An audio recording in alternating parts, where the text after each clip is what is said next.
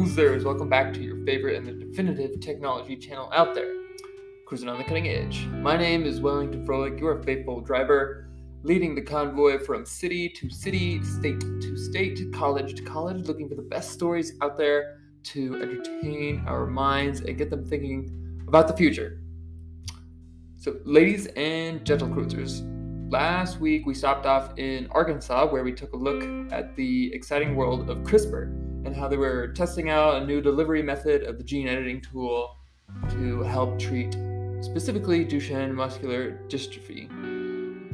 This week, folks, we are off to the wintry scenes of New Hampshire to discuss a new manufacturing method for solar cells.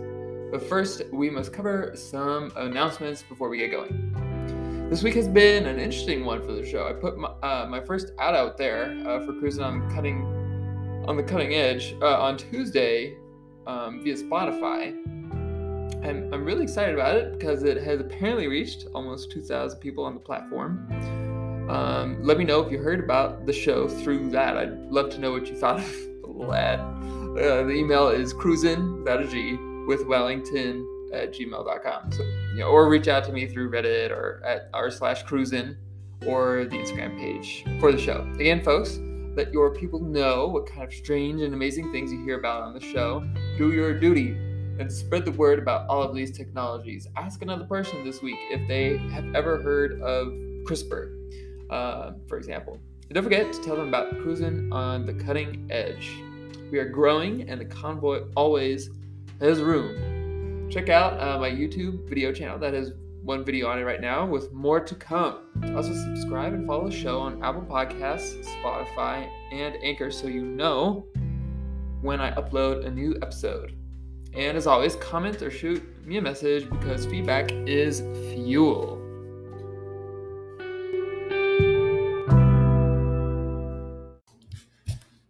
So, folks, it is time to strap into our Red Red 1963 Mercury Comet as we head on up to the little cold town of Hanover, New Hampshire. There's this university there that some of you may know called Dartmouth. I must say, all of the places, of all of the places in the United States, New England has the strangest ways of pronouncing names. Dartmouth should be Dartmouth and Worcester should be Worcester. I mean, even the Eskimo names in Alaska are more straightforward than those. as we put on, um, as we put on by that uh, sign uh, for Dartmouth, we come across the halls of freezing engineering students, all too cold to let go of their coffee. Thus, we're able to convince one of them with a cup of joe to let us into their lab, which is led by Professor William Scheideler of the Electrical Engineering Department.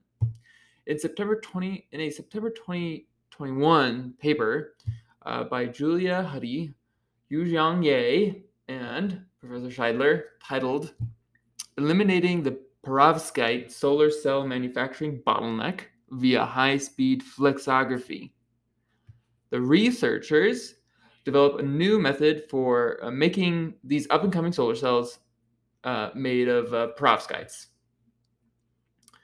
So, cruisers, first we will dart our way down theory lane, then hop on over to hardware and testing square, and then we will mount. Uh, then we um, must get back onto the on ramp to the future, uh, where we will discuss other possibilities of this manufacturing technology.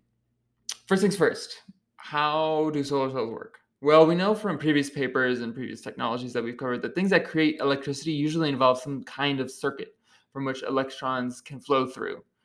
Uh, recall the one uh, uh, metal eating buffet robot that we um, saw pulled electrons out of thin air and then sent them through the metal that it was resting on and took those electrons and created a current. So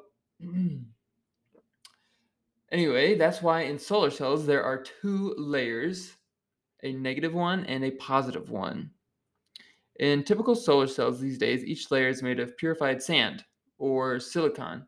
Uh, to, and to make them negative or positive, we infuse or what they call dope these silicon crystals with other elements such as phosphorus, which has more electrons on the outer shell, than it really wants, and boron, which is fewer than phosphorus, which would create the positive side.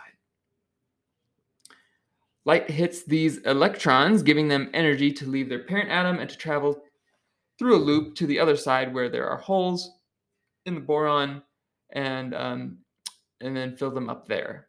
This causes a current in a, in a circuit. So now the current created by the silicon solar cells is not as efficient as we would like. So folks have been studying perovskites, another rock crystalline structure found in the layer of the earth below the crust called the mantle. They work uh, in a similar way. And from what I was able to glean, they only require one layer of perovskite versus two layers of doped silicon. Uh, you can dope the perovskites with other elements, uh, which become contained inside the frame of the little crystalline structure. And um, somehow I think that prevents them or uh, allows them to have only one layer. So now th- these have a few advantages and disadvantages compared to silicon panels. First, these cells are extremely thin, so they're cheaper and quicker to manufacture. They also are easier to transport compared to traditional panels because they can be packaged in rolls since they are flexible films. They have the potential to almost, uh, also most importantly, improve the efficiency of uh, the energy produced because they are activated by more types of light, more parts of the spectrum of light. Remember, there's a scale of light, including microwave, radio, ultraviolet, visible, infrared, and more. It's like the spectrum of light. The electrons in silicon cells only react to the energy produced by visible light. Perovskites activate in more than just visible. They also dip into the energy imparted by UV and infrared uh, light. The sun produces all of these bands, so this makes perovskites more efficient.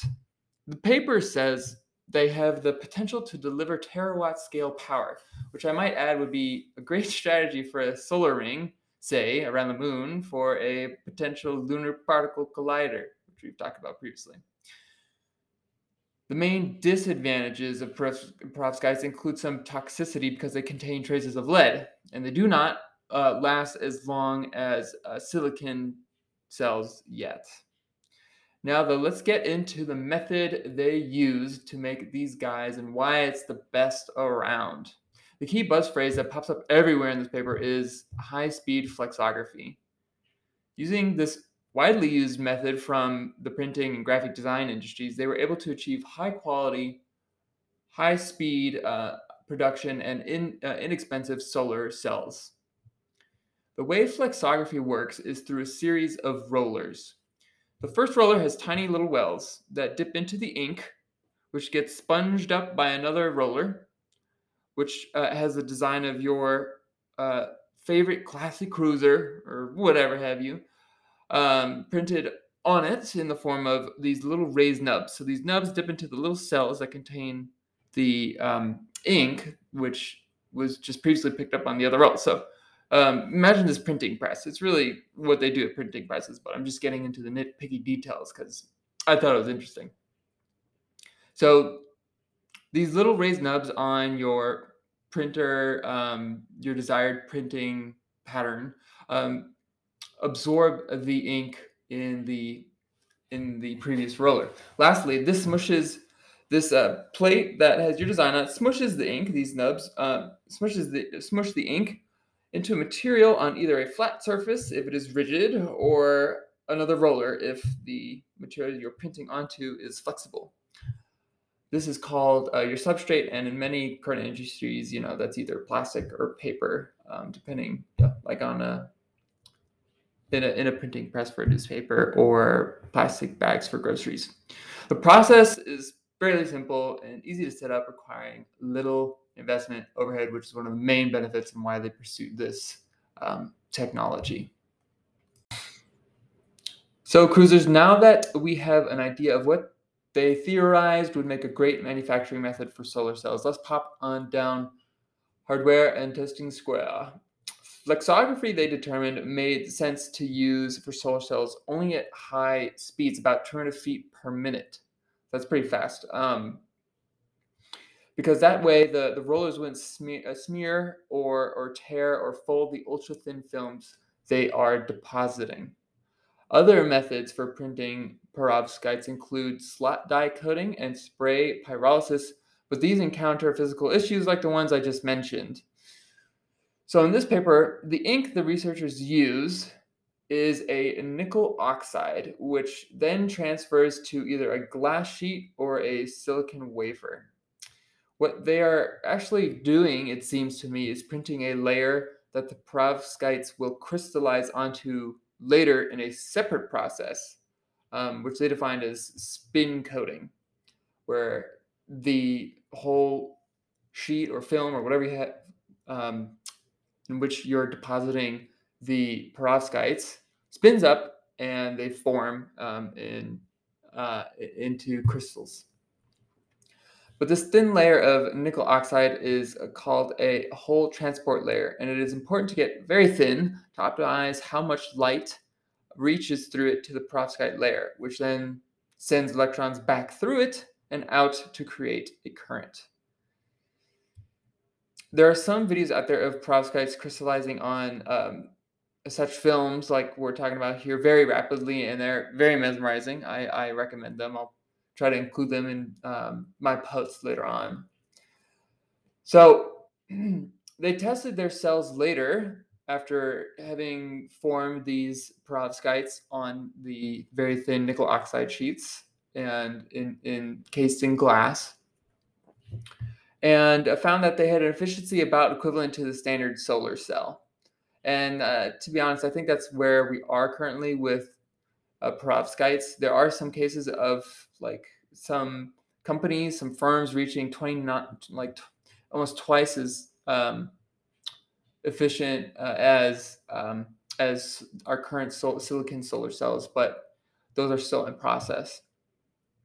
So while is it about the while these were about the same in efficiency, the big factor is that the researchers at Dartmouth made them cheaper and at the fastest recorded time at 200 feet per minute with great quality, which, if I must say, is quite a flex.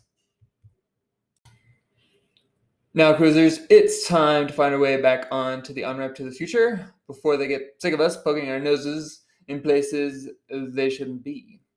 How can you imagine flexography being used in your practical life? Near term or far, far off, when we are all gene edited and flying our cruisers from college town to college town. I imagine this has some practical implications uh, for medicine. Actually, there are many ways to make pills. I've seen the I've I've seen the um, manufacturing devices. They're pretty interesting. But uh, imagine eating your post-op pain medication horse pill in the form of a fruit roll-up. That has to be far more enjoyable. I also see it now. Um, graffiti artists pulling up with their flexographers to a bare wall and churning out more designs quicker and covering entire streets at 215 feet per or 200 feet per minute.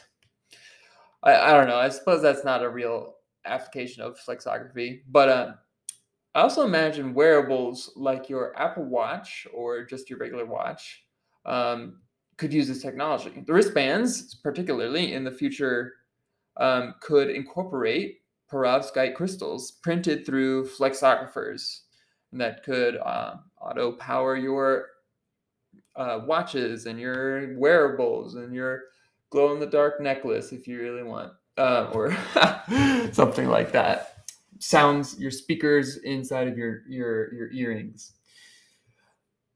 I don't know. I think that would be especially neat since there are also companies out there today, like the Polish company Saule, who is making a clear solar cell to be used in building glass. And you know, hopefully, eventually that becomes flexible in the future, so I can keep my watch, which, if some people know, is clear, clear. I like it. I like uh, this style. Anyway, you can kind of see into the gadget and all the you can even hear it here but all of the uh you know gears and such it's fascinating um, one one other radical thought i had with regards to flexography was skin deposition so the idea is that this technology, flexography, helps deposit really thin films accurately.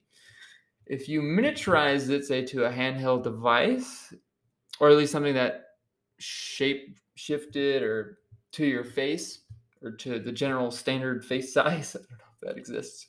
Um, you could use a sort of stem cell ink to deposit onto skin to rejuvenate it, perhaps there seems to be sort of endless possibilities about, with this. You know, all sorts of thin film depositing um, methods for very accurate, um, very precise, no ribbing or tearing or smearing. That seems very um, applicable to future applications. anyway, let me know what you think at cruising with Wellington at gmail.com.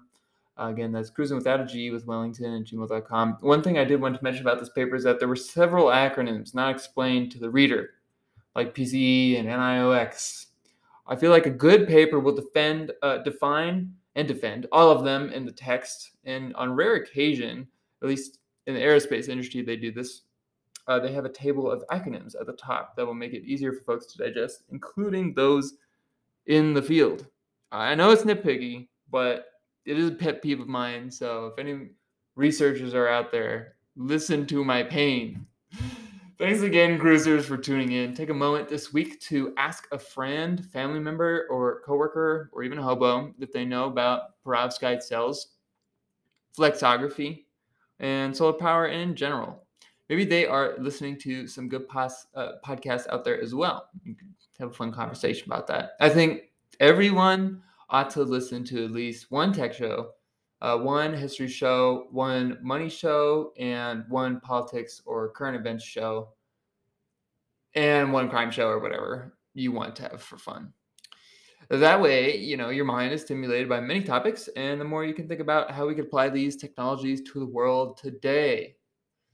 Please share the show with family and your friends and let me know what you think. I am patiently waiting for people's opinions so we can continue with our mail truck. It's been a while. So send me stuff, folks. I hope you have a great week, and I'll see you back in the leather bucket seats next week.